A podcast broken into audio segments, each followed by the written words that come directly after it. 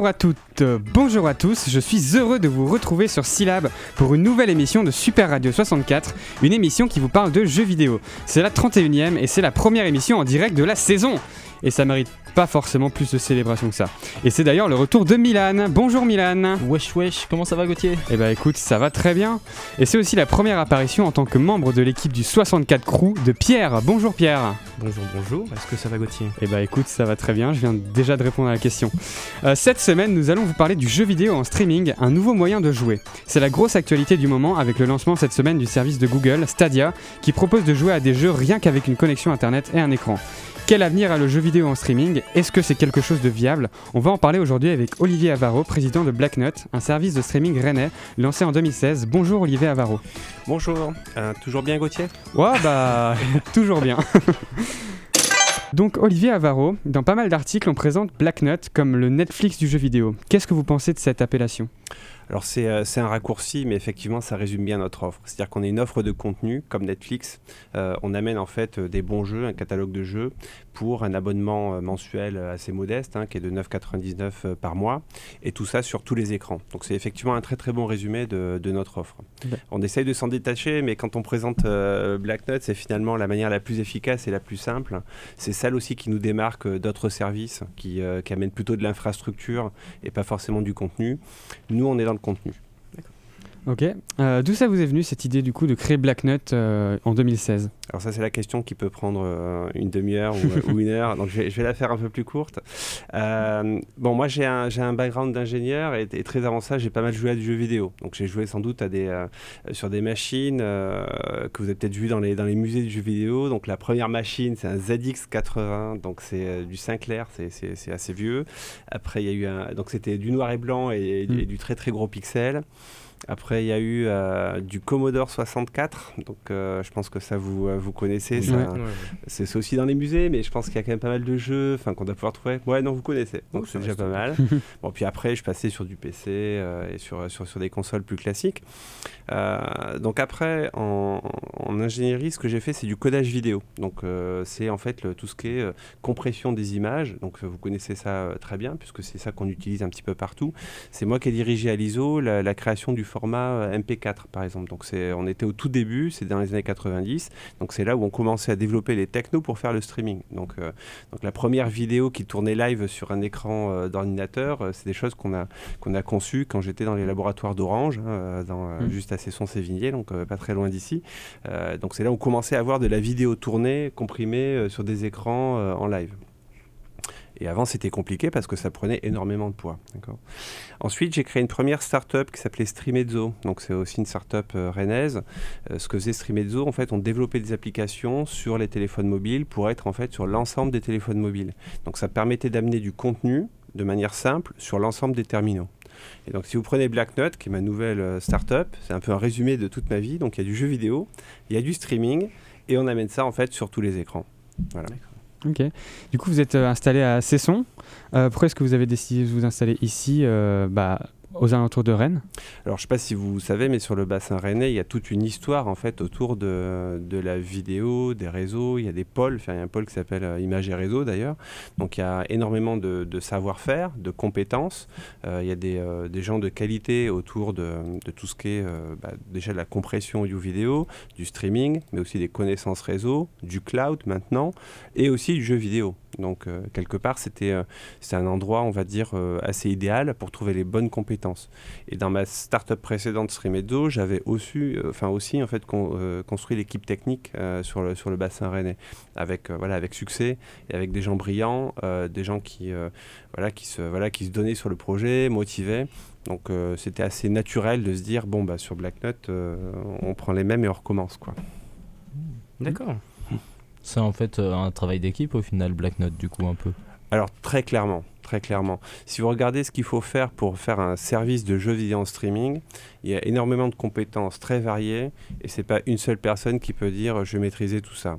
Euh, donc il y a déjà de la technologie. D'accord? Mhm. Donc euh, sur la technologie, euh, il faut être capable de prendre un jeu, de le mettre sur le cloud, de le streamer et de l'amener sur tous les écrans. Cette compétence-là, c'est notre équipe de R&D, euh, Rennes d'ailleurs, qui la, qui la développe, dirigée par euh, notre directeur technique Pascal Manchon. Donc il y, a une partie technique très, euh, voilà, c'est du lourd, quoi. C'est pas, pas juste deux trois lignes de code, quoi. Après, il y a une deuxième composante qui est une composante produit, c'est-à-dire qu'on peut faire une techno magnifique euh, si on, essaie de présenter les jeux de manière un petit peu crade, ça ressemble à rien, le service n'est pas beau, et quelque part d'arriver à un service élégant, efficace, fonctionnel, où on arrive à trouver les jeux, à les découvrir facilement, ça aussi c'est tout un talent. Donc cette équipe, c'est euh, Thierry Tessier qui la, qui la, dirige. Donc lui, il comprend tout ce qui est euh, design, tout ce qui est produit, usability, voilà, élégance aussi. Enfin, tu vois, il faut que le service soit classe. Donc là encore, une compétence complètement différente et unique. Il y a une troisième compétence qui est le sourcing de jeux vidéo. D'accord? Donc c'est pas de la techno, c'est pas du produit, c'est en gros il faut aller chercher les jeux vidéo, il faut aller discuter avec les publishers, et il faut aller les convaincre que tel ou tel jeu on puisse le mettre sur la plateforme. Donc là aussi c'est euh, une compétence complètement différente. Donc on a une équipe de, licensing dirigée par, euh, par Nabil Larej, qui est notre directeur du licensing, qui fait aussi toute la partie euh, distribution pour amener la plateforme partout dans le monde. Donc là encore des talents complètement différents. Et enfin, euh, il y a tout un aspect marketing, parce qu'on a un service B2C, c'est-à-dire qu'en fait, on amène notre service à l'ensemble du public. Hein. On n'est pas juste une plateforme en marque blanche euh, qu'on distribue euh, via, via des, des, distributeurs. Et donc là, la personne qui fait ça s'appelle Daphné Parot, euh, qui euh, donc est notre directrice marketing, et c'est elle qui va aller chercher euh, les partenaires, s'occuper de l'acquisition des utilisateurs, s'occuper de leur fidélisation, qui reste sur la plateforme, qui découvre les jeux avec lesquels ils vont pouvoir jouer, etc. Donc ça, c'est ce que fait Daphné. Et autour de ça, bah, il, faut que ça il faut que ça tienne, il faut que ça, discute, il faut que ça monte en puissance. Et donc il y a d'un côté Edwige Gaba, qui est notre directrice financière et, et, et RH, et moi-même, donc qui dirige en fait la structure. Mais sans cette équipe-là, euh, Black Note n'existe pas, soyons clairs. Sans cette équipe-là, ça ne marche pas. Et sans l'équipe RD euh, qui développe quelque part la plateforme, ça n'existe pas. Donc oui, c'est clairement un travail d'équipe. Et c'est un travail complexe avec des ressources et des, et des compétences très très différentes. D'accord, et du coup, votre, euh, votre équipe est composée euh, de combien de personnes? Il faut combien de personnes pour faire tourner Black Note aujourd'hui? Alors, l'équipe cœur, on, on, est une équipe cœur d'une dizaine de personnes, d'accord mmh. Donc, euh, c'est une équipe assez, assez compacte, assez réduite, avec, on va dire, la moitié en technologie et la moitié dans les différentes compétences dont je vous ai parlé tout à l'heure. Par contre, pour développer la plateforme, on est monté jusqu'à 30 personnes. Et sur certains projets qu'on est en train de, de lancer, c'est plusieurs dizaines de personnes qui peuvent être amenées à travailler ensemble. Quand on amène, par exemple Black Nut et qu'on le développe euh, auprès d'opérateurs télécoms ou auprès de manufacturiers comme Samsung. Donc là, on a un énorme projet avec Samsung pour amener Black Nut sur, ce, sur, le, sur les, euh, les, nouveaux terminaux 5G euh, de Samsung. Voilà, on peut monter en puissance et avoir plus de personnes en fait pour travailler sur ces sujets-là. D'accord. Et du coup, est-ce que, avec tout ça, est-ce que vous pouvez expliquer un peu comment ça marche exactement le cloud gaming et le service, le jeu vidéo en streaming? Alors, du point de vue de l'utilisateur, c'est hyper simple. Vous téléchargez une application, comme vous téléchargez Spotify, Deezer ou Netflix, vous l'installez en fait sur votre terminal préféré. Actuellement, on supporte euh, les mobiles, les PC, euh, les TV connectés, euh, les, les dongles, vous savez, qu'on met sur les, sur les TV comme la Apple TV, le Chromecast, ou là, on est sur mm. le Fire TV d'Amazon. Donc vous téléchargez votre application, vous l'installez, vous la lancez, et là, hop, vous voyez votre catalogue. Donc c'est magnifique, c'est aussi simple, on peut, on, peut le, on peut le regarder, on peut le découvrir. Sur chaque jeu, il y a une petite vidéo qui, euh, qui, présente en fait le jeu, donc on a tout de suite une impression de voilà quel, quel va être l'univers graphique du jeu, qu'est-ce qu'on vend dans ce jeu-là, quoi. Donc on n'est pas nous dans les cinématiques un petit peu euh, aux stéroïdes euh, mmh, des, des, publishers, on est mmh. vraiment dans le gameplay, donc on présente ça. il y a des descriptions si on peut jouer à la manette, si on peut jouer sur, sur un clavier souris. Donc ça, il y a tout cet aspect jeu vidéo. Donc on télécharge l'application et on découvre le jeu. Ensuite, quand on clique sur un jeu, donc c'est là où la magie quelque part euh, du cloud, qui doit être transparente pour l'utilisateur et c'est ce qui est compliqué à faire, euh, se met en œuvre. On va lancer le jeu sur le cloud, c'est-à-dire à distance, sur une machine, ce qu'on appelle une machine virtuelle. Mmh. Le jeu va être exécuté dans son environnement natif. Donc, euh, par exemple, si c'est un jeu de PC, il sera lancé sur un PC. Si c'est un jeu Android, c'est comme s'il tournait sur un téléphone Android. Si c'est un jeu console, c'est comme s'il tournait sur une console. On capture l'image du jeu vidéo et on l'envoie sous forme d'un flux vidéo comme en fait le ferait Netflix, mhm. d'accord? Et quand l'utilisateur interagit, clique, etc., on renvoie ces clics sur le cloud pour interagir avec le jeu vidéo. Alors évidemment, cette magie-là, elle doit, se passer dans un temps très ramassé, parce que sinon, si quand je clique, euh, ça met 10 euh, secondes avant que ça revienne, euh, ça va être un peu, un peu pénible. Donc ce qu'on appelle la latence, d'accord? Donc le, fait que quand on clique, ça doit se passer très vite, ça c'est une des données importantes de notre service, de notre techno. Et l'autre point qui est un terme technique s'appelle le jitter, c'est en fait, est-ce que cette latence, elle change? C'est-à-dire que est-ce que quand je clique, ça met 5 secondes, c'est tout le temps 5 secondes et là, le cerveau s'habitue, il dit, oh, putain, c'est lent, ok, mais bon, ça, ça va. Ou est-ce que de temps en temps, c'est 5 secondes, de temps en temps, c'est 3 secondes, de temps en temps, c'est 2 secondes. Donc cette variation de la latence, qu'on appelle le jitter, est aussi quelque chose de très important. Alors nous, dans Black Note, on n'est pas sur 5 secondes quand on clique. Hein. On est effectivement en dessous, quelque part, en tout, de ce qu'on appelle le round trip. Donc je clique et je vois l'interaction à moins de 80 ou 60 millisecondes. Et on pense que là, c'est ok. D'accord? Des fois, on est beaucoup plus bas, et euh, donc là, ça se passe encore mieux. Et on a un jitter qui est stable. Donc, quelque part, on a une bonne expérience. Si on est au-delà de ces 60, euh, 80 millisecondes, ça commence à se voir. Et si le jitter est important, c'est-à-dire que la variation est importante, là, on a l'impression que c'est juste un petit peu la panique et on ne sait pas trop ce qui se passe dans le jeu. Quoi. D'accord. Du coup, mais on se demandait comment est-ce que vous faites. Euh, vous avez parlé du coup des équipes qui faisaient le, licensing, mais comment vous faites pour récupérer du coup les, bah, justement les licences avec euh, les publishers? Alors, euh, c'est tout un travail de fond, et c'est là aussi, en termes de n'importe quelle société ne peut pas faire ça, parce qu'il faut qu'on discute avec chacun des publishers. Donc on rencontre, nous, euh, je sais pas, les Konami, Sega, euh, on veut dire Microids pour, parler d'un studio français. Donc on, discute avec eux euh, de, de, leur catalogue, des jeux qui peuvent nous intéresser, des jeux que eux sont OK à mettre sur le cloud, parce qu'à certains jeux peuvent dire bah, celui-là non, on n'a pas envie, et puis nous on peut dire non, bah, celui-là non, on le veut pas, mais en général on arrive à se mettre d'accord à dire bah, celui-là ils ont envie et nous on veut. Donc ces jeux-là, on définit après un accord de distribution. Donc ils nous disent, bon, bah, très bien, euh, vous avez le droit de le distribuer depuis le cloud, et euh, voilà les termes techniques, enfin les termes business euh, sur lesquels on se met d'accord. Donc ça veut dire que pour construire un catalogue comme ce qu'a ce qu'a fait Black Note de plus de 365 jeux, donc un jeu tous les jours hein, à découvrir, c'est quelque chose d'assez complexe. Voilà, parce qu'il faut, il faut, il faut discuter avec tous ces publishers, se mettre d'accord sur les termes, et puis après, je ne parle pas de l'intégration technique euh, pour, pour faire en sorte que ça marche. Mais justement, du coup, au niveau des termes, euh, est-ce que c'est comme Netflix où vous pouvez avoir quelque chose seulement pendant une certaine durée et après, le bah, ça sera plus disponible sur votre catalogue ou, ou ils avaient vraiment pour de très longues durées en général? Alors, nous, ce qu'on a choisi de faire, contrairement effectivement à Netflix, c'est d'avoir les jeux tout le temps. Ah. Voilà. Donc, euh, alors pourquoi? Euh, pour plein de raisons. D'abord, euh, j'ai la même frustration que vous, c'est qu'en gros, il y avait un truc sur Netflix, puis paf, ça a disparu, ou alors vite, il faut que je me presse de les regarder, mais j'ai pas le temps, donc c'est un, peu embêtant, d'accord? Donc, donc je trouve que cette expérience-là de dire, tiens, euh, tu as tout ce catalogue, mais finalement, tu as des titres qui disparaissent, c'est un petit peu l'arnaque, quoi. Enfin, voilà. Donc, donc, donc, premier point de vue, du point de vue utilisateur, on s'est dit, on veut pas faire ça. Deuxième point de vue, c'est que le jeu vidéo, c'est comme une bête un petit peu différente par rapport à un film. Euh, donc, euh, jeu vidéo, on joue de temps en temps, on y revient, on a ses sauvegardes. Euh, un film, on l'a vu une fois, ou une série, on l'a vu une fois, on va pas revenir sur la série. Enfin, soit si elle est très bonne, on va peut-être revenir, ou peut-être quelques années plus tard, on va revenir. Mais en fait, un jeu vidéo, on revient assez souvent. On se dit, tiens, où c'est que j'en étais resté? Là, j'étais bloqué, allez, bon, je m'y remets. voilà, donc en plus, on a ses sauvegardes, on a aussi des expériences qu'on a pu avoir en famille. Euh, moi, j'ai voilà, j'ai redécouvert euh, le jeu vidéo avec euh, bah, tous les jeux Nintendo et compagnie, donc la Wii.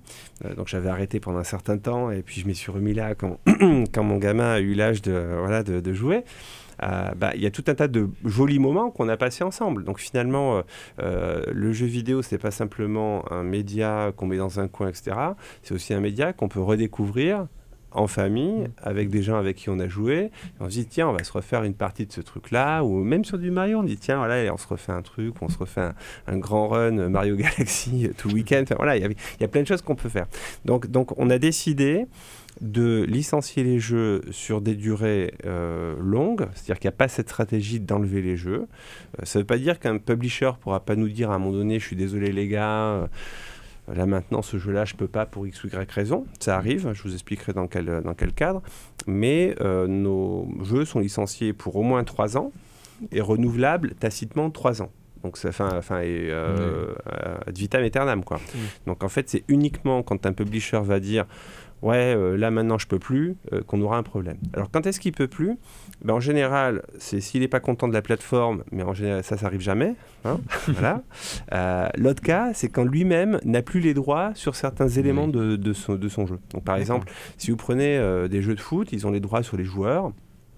Et euh, à un moment donné, ces droits-là ne sont pas renouvelés. En général, ils ont ça pour deux ans. ou, euh, euh, donc, c'est-à-dire qu'en fait, le- le- les FIFA 2016 ou 2015, etc., vous aurez du mal à les trouver. Donc, vous allez avoir le FIFA 2019, euh, peut-être le FIFA 2018, mais enfin, là, vous ne pourrez pas remonter dans le temps. Parce qu'ils n'ont plus les droits, en fait. Ils ont perdu les droits Mmh. sur les joueurs. Donc, ça, c'est un exemple.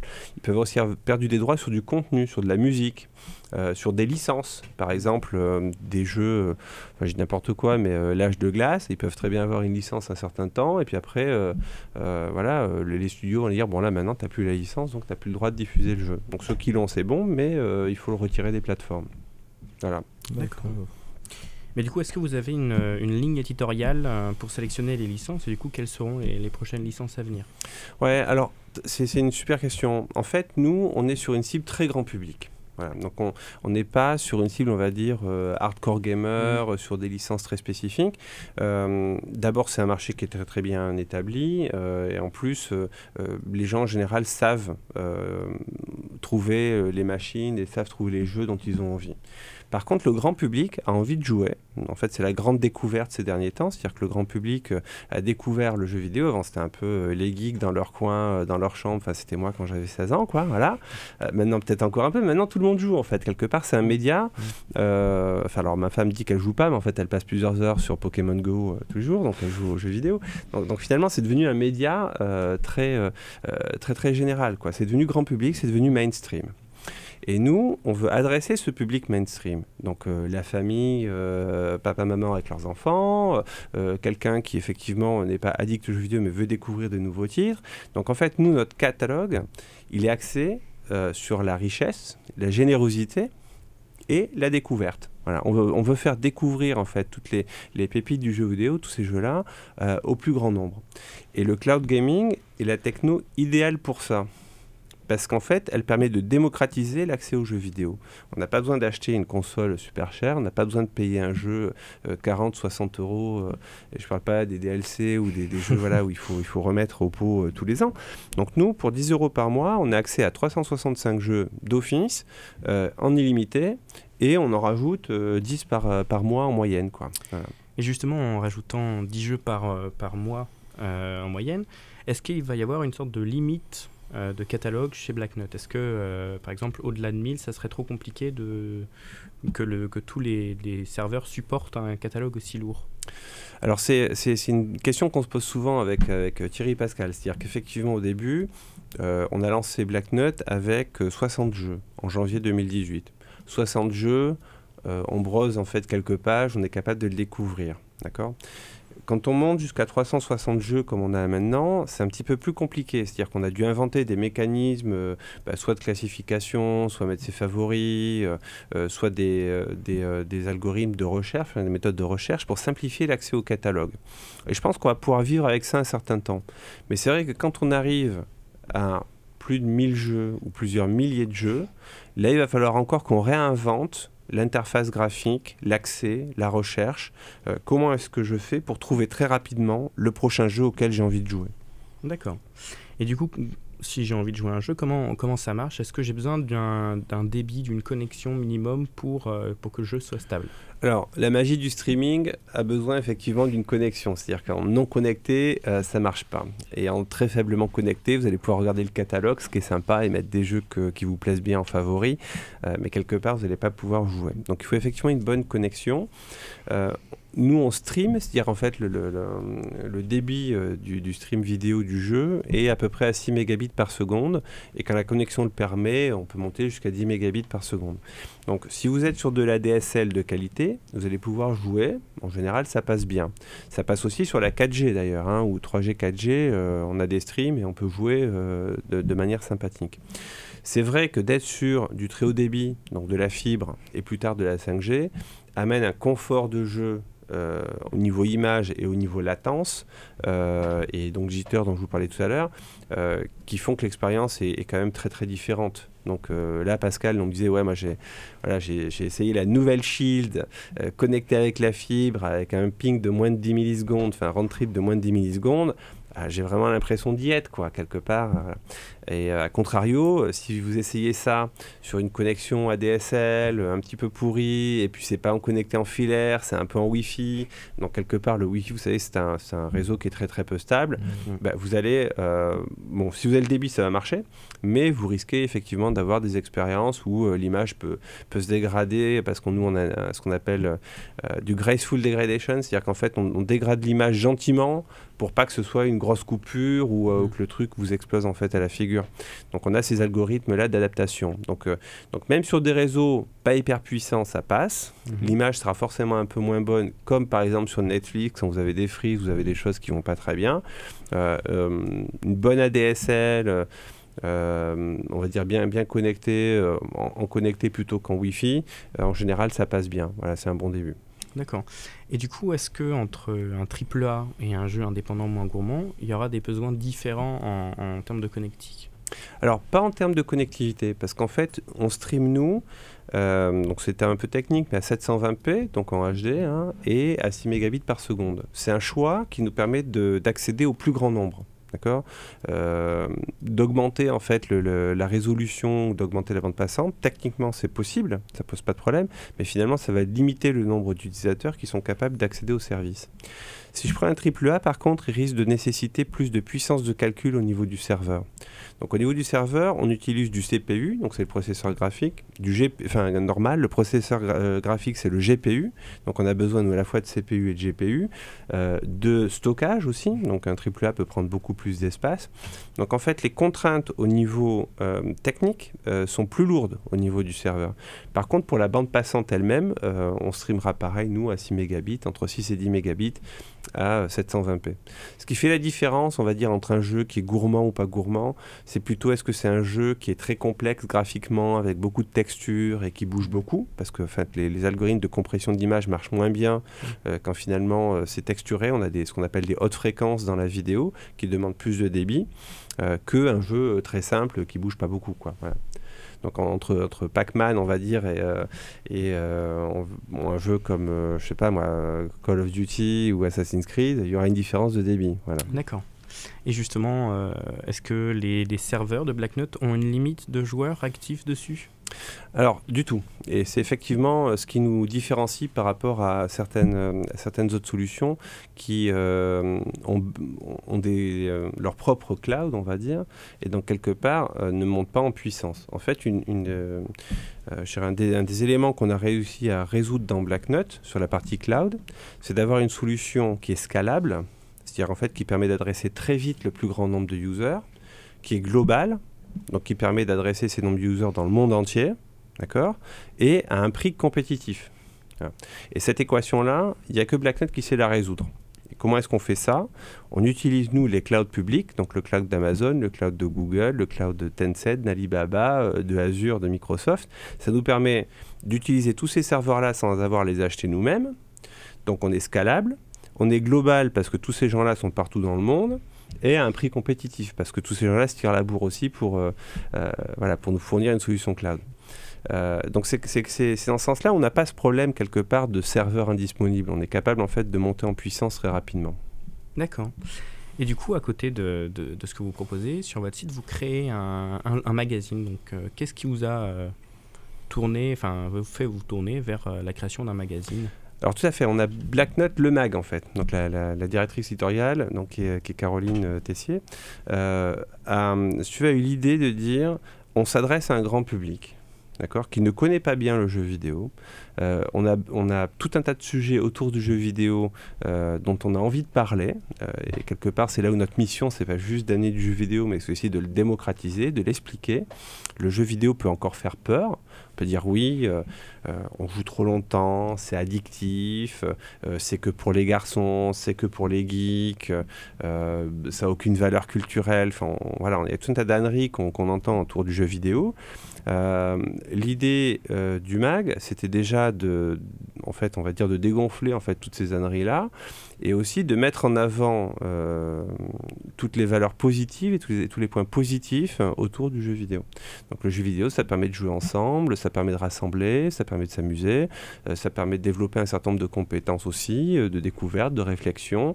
Vous, vous, comme vous le savez peut-être, ça sert aussi dans la médecine. Mmh. Les, les, gens qui s'occupent des autistes s'en servent aussi pour, pour la découverte. des gens qui expliquent l'histoire, vous m'en avez parlé tout à l'heure, ben, utilisent aussi le jeu vidéo euh, comme, euh, comme, euh, comme support. donc quelque part, on, on entre, enfin, notre mission, c'est aussi de sortir le jeu vidéo un petit peu de cette ornière avec tous ces points négatifs qui sont souvent mis en avant, par, bah, souvent d'ailleurs par des gens avec des des visées un petit peu un petit peu louches on va dire des mmh. politiciens voilà qui, qui vont dire ah c'est pas bien ce machin la violence et compagnie enfin, je, parle de Trump par exemple, qui critique le jeu vidéo et qui permet au lobby des armes, euh, voilà, de, faire ce qu'il a à faire. Donc il faut remettre les choses en perspective, quoi. Je pense que le lobby des armes a fait plus de morts que euh, les gens qui jouent aux jeux vidéo. Sans, trop de doute, oui, je pense voilà. là-dessus. en ce moment, les projecteurs sont braqués vers Google avec Stadia. comment est-ce que vous voyez l'arrivée de Google sur le terrain des jeux vidéo en streaming? Alors, ce que fait Black Note, c'est d'amener un catalogue de contenu de jeux vidéo et de le distribuer en fait au plus grand nombre. D'accord? Donc Black Note, c'est une offre de contenu. Euh, pour, euh, pour euh, moins de 10 euros par mois, vous avez accès à du contenu et ce contenu est rafraîchi régulièrement. Toutes les semaines, on rajoute des nouveaux jeux. D'accord? Ce que fait Google, c'est une offre différente. C'est une offre mmh. d'infrastructure. Eux, ce qu'ils font, c'est la console dans le cloud. Donc ils essayent quelque part de piquer le marché de la console, donc à des Sony, à des Xbox, euh, à des Nintendo, et de dire, tu n'as plus besoin d'acheter ta console, pour 10 balles, elle est dans le cloud. D'accord? Par contre, euh, il y a effectivement quelques jeux qui sont euh, gratuits, un ou deux, et ils tournent, mais les jeux sur Stadia, il faut les acheter. C'est-à-dire qu'en plus des 10 balles, il faut payer les 40, 60 euros pour accéder en fait aux jeux vidéo. Donc il y a une différence fondamentale déjà entre Blacknut et Stadia parce qu'on est une offre, nous, de contenu comme Netflix, comme Spotify. Pour 10 euros, on a de la bonne cam. Et Stadia qui est une offre d'infrastructure. Donc on va en plus devoir acheter des jeux vidéo. Donc c'est un petit peu euh, euh, mettre un magnétoscope dans le cloud ou un, CD, DVD player dans le cloud. Donc on dit ben voilà, tu vas louer ton lecteur de DVD pour 10 balles. Et après, bah, tes DVD, tu les achètes. Bah, Stadia, ça fonctionne un peu comme une, euh, une console dématérialisée, quoi. Absolument. C'est, euh, quand je parle d'infrastructure, pour moi, c'est du hardware. En fait, tu n'as plus besoin d'avoir ta console, c'est vrai, elle est dans le cloud. Euh, pour moi, c'est une, une, erreur de perspective, à mon avis, sur ce que les gens cherchent. Mhm. bon, oui, il y a des gens qui aiment bien avoir leur nouvelle console, ouvrir la boîte, sentir l'odeur du plastique, faire la connectique, s'acheter la manette, le volant, le truc, je sais pas quoi. Mais je pense que pour notre cible, ce que les gens recherchent, c'est simplement l'accès aux jeux vidéo, de manière très simple. Mm. C'est je vais sur mon catalogue, je clique, je joue et c'est sympa. Mm. Voilà. Donc l'offre est effectivement très très différente. Et il y a aussi donc euh, d'autres euh, services de streaming, bah, c'est-à-dire on en a parlé du coup qui est un petit peu différent quand même. Euh, il y a aussi Sony avec PlayStation Now euh, ou encore Shadow qui propose pas uniquement des jeux mais carrément des PC virtuels. Comment est-ce que vous évoluez avec euh, ces autres services-là? Alors si, si, on revient en fait sur ces, sur ces créneaux-là, donc Shadow c'est une société française qu'on connaît bien. Donc nous, je reviens, hein, ce que Black amène c'est du contenu. D'accord? Mm-hmm. Le catalogue, du contenu, du contenu frais, du bon jeu. Shadow, c'est un PC dans le cloud. Donc eux, ils ont dit, on va dématérialiser le PC. Il n'y a pas de jeu sur Shadow. C'est comme Stadia. D'accord? Donc là où en fait Stadia vous dit, moi la console est dans le cloud, c'est une console privée, Google d'ailleurs, hein, il faut porter et développer les jeux sur Stadia.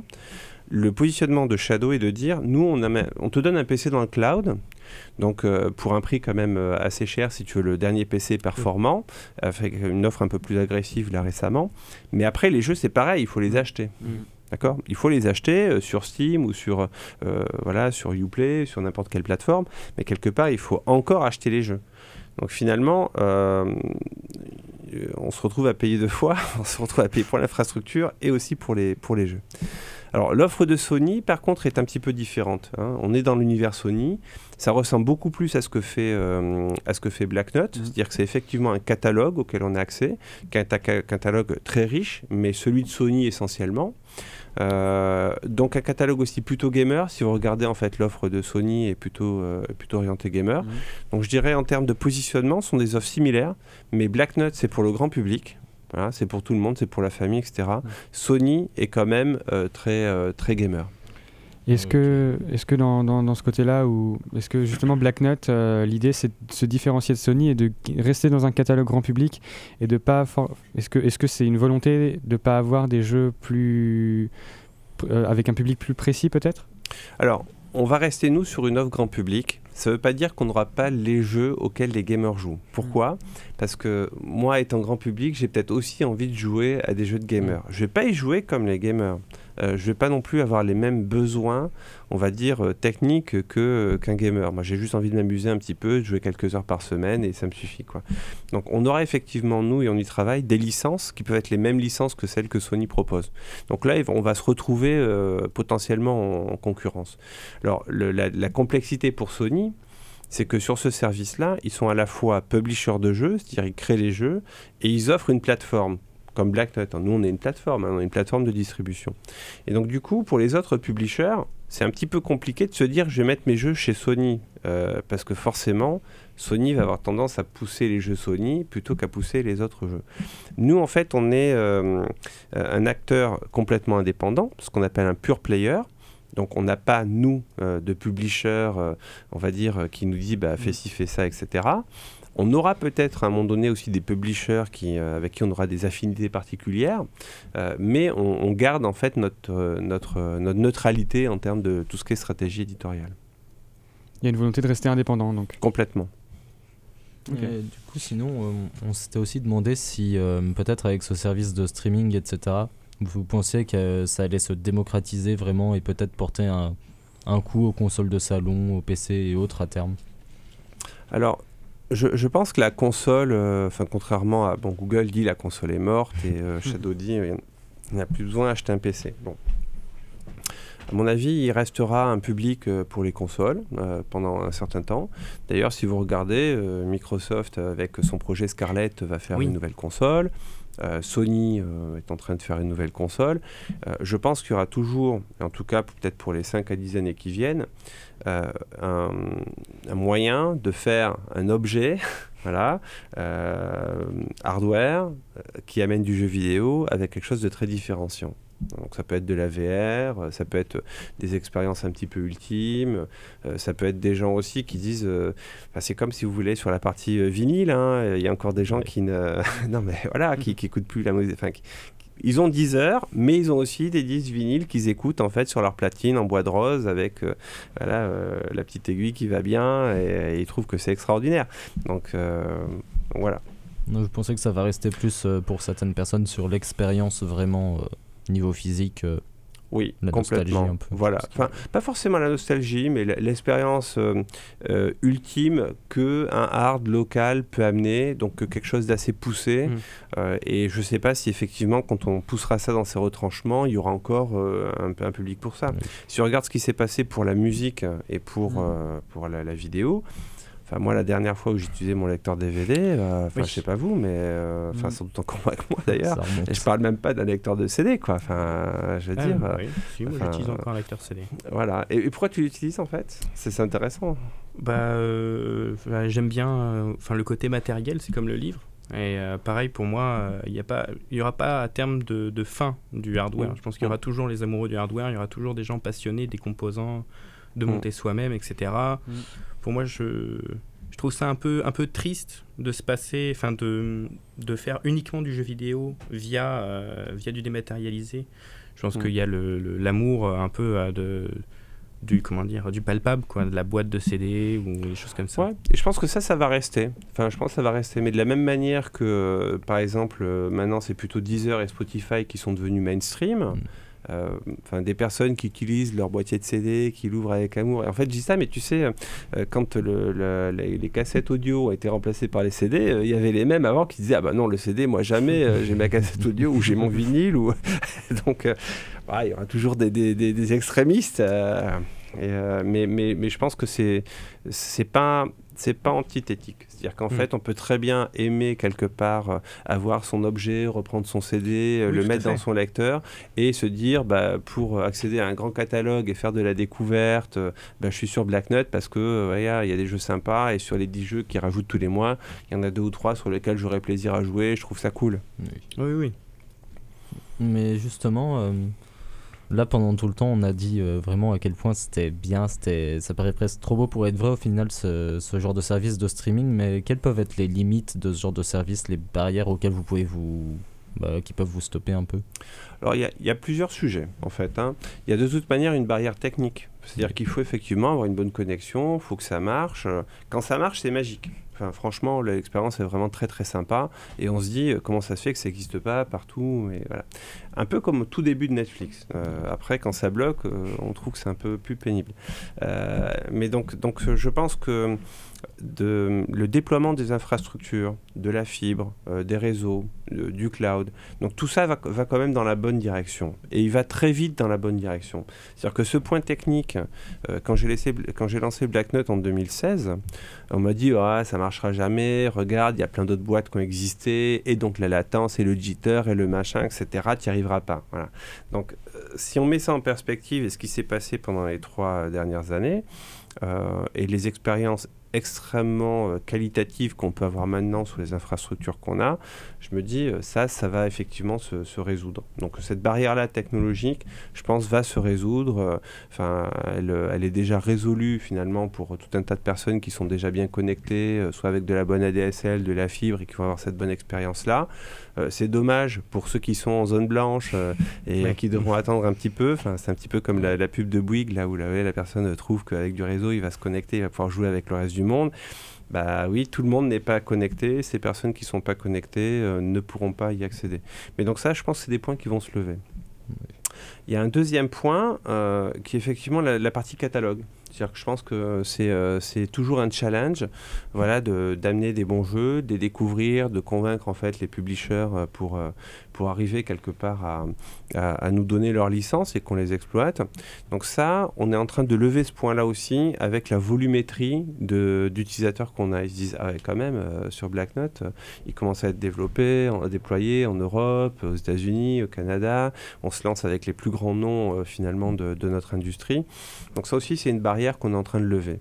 Euh, et ça nous permet quelque part, au début, on a, on a, on a conçu Black Nut avec un très bon catalogue de jeux, mais plutôt des jeux indépendants, qui n'étaient pas forcément très connus. Et maintenant, en fait, on monte, on monte, on monte, je dirais, en gamme euh, sur, sur des AAA. C'est-à-dire que les jeux qu'on avait avant n'étaient pas cool, hein, au contraire, ils le sont déjà. Enfin, comme vous m'avez dit, ça permet de découvrir des jeux Oui. auxquels on n'aurait jamais pensé jouer, donc, euh, et qui sont là pour, pour une bonne raison sur la plateforme de Black Nut. Mais ça nous permettra aussi de monter en fait en gamme et d'élargir notre catalogue. Vous avez à peu près combien d'utilisateurs justement? Alors on communique pas dessus, mais donc c'est plusieurs milliers, voilà, euh, en fait actifs chaque jour, plusieurs dizaines de milliers euh, sur la plateforme. Euh, quand on passe en fait sur des, euh, des médias euh, majeurs comme Celab par exemple, on va voir exploser le nombre de voilà le trafic sur notre sur notre site. Donc hier on est passé sur M6, euh, voilà c'était un, un pic vraiment très sympa. Donc on a quand même plus d'audience là-dessus. qu'M6, hein, faut je Ah pas. oui, Non, non, c'est pour ça. Disons-le. je- non, mais c'est pour ça que je veux dire, c'est incomparable ce qu'on va voir aujourd'hui avec le pic de trafic. Ouais. donc, donc je suis en train de, je suis curieux de voir les données. Euh, du coup, est-ce que vous pensez que quand on veut faire un jeu qui peut vraiment s'avérer très long, comme euh, bah, certains RPG par exemple, c'est ah, ce format d'abonnement mensuel, ça peut rester euh, idéal rapport au fait de posséder le jeu au cas où on n'ait plus l'argent par exemple pour continuer à payer le format et devoir s'arrêter en plein milieu ou autre? Ouais, on- a, on a réfléchi à ça. On n'a pas encore de solution technique là-dessus. Mm. hein. Euh, bon, déjà, le forfait de Black Nut est assez raisonnable. Oui. Enfin, je veux Oui. dire, euh, 10 euros par mois, euh, bon, euh, oui, il faut, les- faut, faut les trouver, mais bon. voilà, ça fait 3, trois sandwichs jambon beurre. Donc, je pense que c'est bien de faire un peu du jeûne intermittent. Vous sautez un ou deux repas, vous les trouvez, quoi. Voilà. Sans le mois, ça se fait. Oui. Donc, donc, donc déjà, on a quand même essayé de caler le prix pour que ça passe. Voilà, et qu'on n'ait pas ce problème-là. de la même manière qu'on pourrait se dire sur Deezer ou sur Netflix. Enfin, plutôt sur Deezer parce que sur Netflix, je pense que c'est pas trop embêtant de se désabonner. Sur Spotify ou Deezer, on se dit ouais, j'ai mes playlists, euh, j'ai tout ce que j'ai construit autour. Euh, donc finalement, on reste et euh, voilà, on n'a pas envie de, se désabonner. Et enfin, on peut pas retrouver finalement toute la musique auquel on a. si on se désabonne de Deezer, ben on, l'a plus. Enfin, Spotify, on l'a plus. Ou on l'a avec de la pub, mais c'est un autre sujet. Donc sur Black on s'est posé cette question-là. Euh, il y a un premier sujet qui est effectivement euh, l'accès au jeu. Donc si quelqu'un veut continuer à accéder au jeu en dehors de Blacknut, comment il fait? Euh, On n'a pas de solution, mais on réfléchit avec certains partenaires qui pourraient par exemple fournir un prix discounté au jeu. C'est-à-dire qu'effectivement, vous avez été abonné sur Blacknut, c'était votre jeu préféré, et eh ben, vous pouvez actuellement l'acheter euh, donc il y a un site qui s'appelle Games Planet. Enfin, le partenariat n'est pas encore euh, euh, en place, mais on discute avec eux de se dire par exemple, bon bah tu as, joué vraiment à Farming Simulator pendant des heures, tu as toute ta partie, tes chevaux, tes poules, tes trucs, donc tu veux le garder, bah, tu as peut-être moyen d'avoir Farming Simulator à un prix discounté sur Games Planet ou des sites mm. comme ça. Donc ça c'est des éléments auxquels on réfléchit. Donc il y a des points techniques à voir, hein, puisque finalement il faudrait aussi qu'on puisse récupérer ses sauvegardes, mm. dans quel format. rien d'impossible Hein. Techniquement, on va dire tout est possible, tout est réalisable. Euh, mais par contre, c'est pas encore une solution qu'on a. On n'a pas eu les demandes jusqu'à présent. Le prix étant tellement raisonnable, je pense que les gens se sont dit euh, c'est pas le sujet. Mm. Et si jamais c'est le sujet, euh, ça veut dire que c'est vraiment un jeu que j'aime vraiment et je sortirai le chéquier pour me l'acheter. D'accord. Écoutez, merci Olivier Avaro. pour terminer, est-ce que vous auriez d'autres projets que le jeu en streaming? Alors actuellement, enfin, je suis un petit peu monomaniaque et je me dis que pour réussir quelque chose, il euh, faut y être euh, vraiment à fond mm. et à 200% de son temps. Il euh, y, a plein de gens qui savent faire plein de choses en parallèle, mais bon, ça veut dire aussi qu'ils délèguent beaucoup, qu'ils les font pas vraiment. Enfin, en tout cas, c'est comme ça que je vois les choses. Mm. Donc moi, actuellement, je suis vraiment à fond sur Black Nut. Euh, dire, euh, voilà, je me lève Black Nut, je mange Black Nut. L'après-midi, le 4 heures, c'est Black Nut, et le soir aussi, et le week-end aussi. après, j'essaie de, de, de, garder du temps aussi, puisqu'il y a pas mal de startups voilà, avec qui je travaille ou qui viennent me solliciter. Donc en général, je, peux avoir des créneaux le, le dimanche à 17h où je peux échanger sur ces sujet-là parce que c'est toujours bien de garder une ouverture. Donc euh, je pense que d'être monomaniaque sur un projet, c'est important, c'est ça qui fait qu'il va réussir. C'est compliqué ce qu'on fait, donc euh, si on n'est pas complètement dédié, que notre cerveau n'est pas 100% focus, euh, je pense que c'est un problème.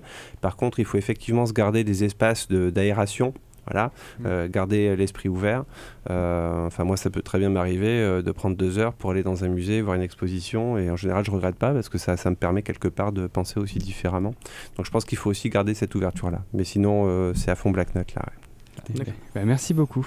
Bah, merci à vous pour vos questions. C'est très sympa de m'avoir invité.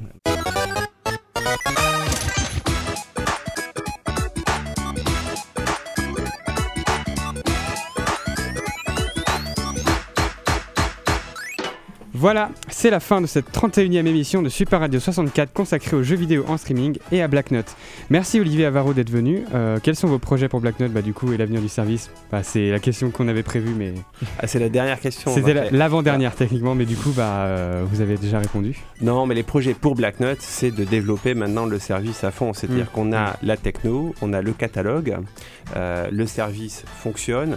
Maintenant c'est de l'amener au plus grand nombre, donc en France, à l'international, avec des partenaires, euh, de faire marcher le bouche à oreille, euh, de, voilà, de, de, promouvoir le service et de, et de travailler son expansion. Donc c'est effectivement ça pour Black Nut, donc avec toujours euh, des meilleurs jeux, enfin des plus beaux jeux, là, une plus belle expérience et, et, à, et, à, tout le monde.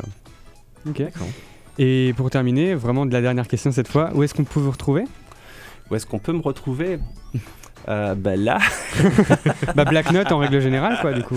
Alors Black Note, vous pouvez le retrouver sur les réseaux sociaux, vous pouvez le retrouver euh, sur notre site web. Euh, je pense être aussi assez disponible et toute notre équipe en fait est, assez disponible parce qu'on aime bien aussi avoir le, feedback en temps mmh. réel mmh. des gens. Donc vous pouvez nous écrire directement. Hein. Donc moi c'est olivier.avaro@blacknote.com et, et si vous avez des questions plus sur la partie licensing, marketing, etc. On est, on est toujours preneur de feedback. On a aussi un service de support. Je pense qui est assez, euh, voilà, assez performant. Euh, donc euh, si parfois ça marche pas, ben, écrivez-nous, on essaye de travailler avec vous pour voir en faire en sorte que ça marche. On, sait être créatif. Quoi. Ce matin, il y a une personne qui m'a dit tiens, j'ai un volant, est-ce que je peux effectivement me connecter avec mon volant et jouer avec mon volant? On n'a jamais essayé avec ce volant-là. On l'a dit, bah, écoute, euh, tiens, regarde, tu as un coupon, euh, tu vas pouvoir avoir, euh, je sais pas, 3 mois gratuits de Black Nut, tu vas jouer avec ton volant et tu vas nous dire si ça marche, quoi. Et si ça marche, ben, on en parlera. Donc on, on est vraiment très preneur aussi de ce feedback et de ces interactions. Écoutez, merci encore euh, Olivier Avaro d'être venu. Euh, merci d'avoir écouté Super Radio 64. Merci Milan. Pas de souci. Merci Pierre. Pas de souci. Merci à moi qui ai réalisé l'émission. Euh, pour moi, je paierai tous les abonnements de services en streaming du monde. Vous, vous pouvez retrouver l'émission en podcast sur www.c-lab.fr ainsi que sur toutes les applications de podcast. Vous pouvez aussi nous retrouver sur Twitter, sr64syllab et sur Facebook. On se retrouvera dans deux semaines pour une autre émission de Super Radio 64. Salut Salut. Salut.